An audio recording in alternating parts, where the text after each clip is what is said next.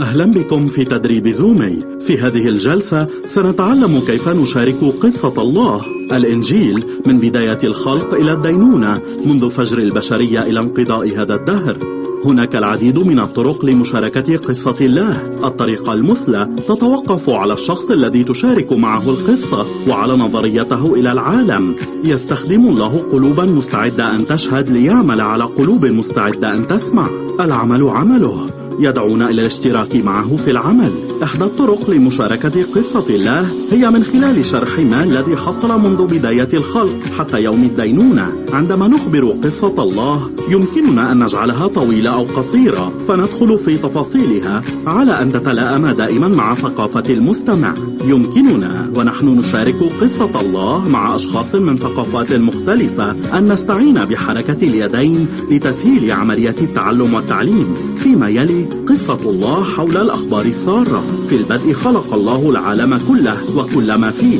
خلق الرجل الأول والمرأة الأولى ووضعهما في جنة خلابة وجعلهما جزءا من عائلته. وكانت تربطه بهما علاقة وثيقة. خلقهما ليعيشا إلى الأبد ولم يكن من موت آنذاك. حتى في هذا المكان الرائع تمرد الإنسان على الله وجلب الخطية والألم إلى العالم. طرد الله الإنسان من الجنة وانقطعت العلاقة بينهما وأصبح الموت محتما على الإنسان. على مدى مئات السنين لم يكف الله عن إرسال رسله إلى العالم مع الذين كانوا يذكرون الإنسان بخطيته ويخبرونه عن أمانة الله ووعده بمخلص آت إلى العالم. سيعيد هذا المخلص العلاقة الوثيقة التي كانت بين الله والإنسان وسينقذ الإنسان من الموت وسيمنح هذا المخلص الإنسان حياة أبدية ويبقى معه إلى الأبد. الله يحبنا حبا عظيما. لذلك عندما حان الوقت أرسل ابنه إلى العالم ليكون ذلك المخلص. كان يسوع ابن الله. جاء إلى العالم مولودا من عذراء وعاش حياة بلا عيب ولم يخطئ قط. علم يسوع الناس عن الله. وقام بمعجزات كثيرة تظهر عظمة قدرته. طرد شياطين كثيرة وشفى الكثيرين. جعل العميان يبصرون والصم يسمعون والعرج يمشون. حتى إنه أقام الأموات. أثار يسوع غيرة القادة الدينيين وشكل تهديدا لهم وكانوا يتشاورون ليقتلوه وإذ لم يعرف خطية لم يكن ملزما أن يموت لكنه اختار أن يموت كذبيحة من أجلنا جميعا وقد كفر بموته المؤلم عن خطايا البشر أجمعين.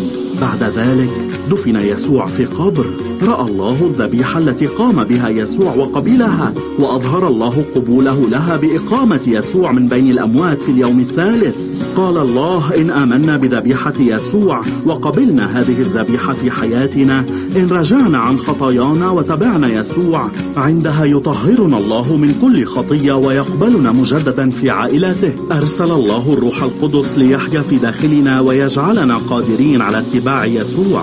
نتعمد بالماء كإعلان عن استعادة علاقتنا مع الله وكختم لهذه العلاقة. وكرمز للموت.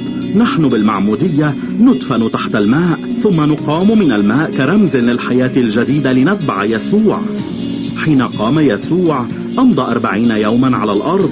علم تلاميذه أن يذهبوا إلى العالم ويخبروا الناس بشارة خلاصه. قال اذهبوا وتلمذوا جميع الأمم وعمدوهم باسم الآب والابن والروح القدس. وعلموهم أن يحفظوا جميع ما أوصيتكم به. وها أنا معكم كل الأيام إلى انقضاء الدهر. ثم ارتفع يسوع إلى السماء وهم ينظرون. يوما ما سيعود يسوع ثانية كما ارتفع. وحينها سيدين إلى الأبد أولئك الذين لم يحبوه ولم يطيعوه.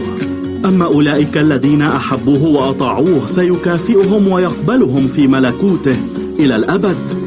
آمنت وقبلت ذبيحة يسوع من أجل خطاياي وهو طهرني من خطاياي وأحياني لأكون جزءا من عائلة الله. هو يحبني وأنا أحبه وسأحيا معه إلى الأبد في ملكوته. الله يحبك ويريدك أن تقبل أنت أيضا هذه العطية. هل تريد أن تقبلها الآن؟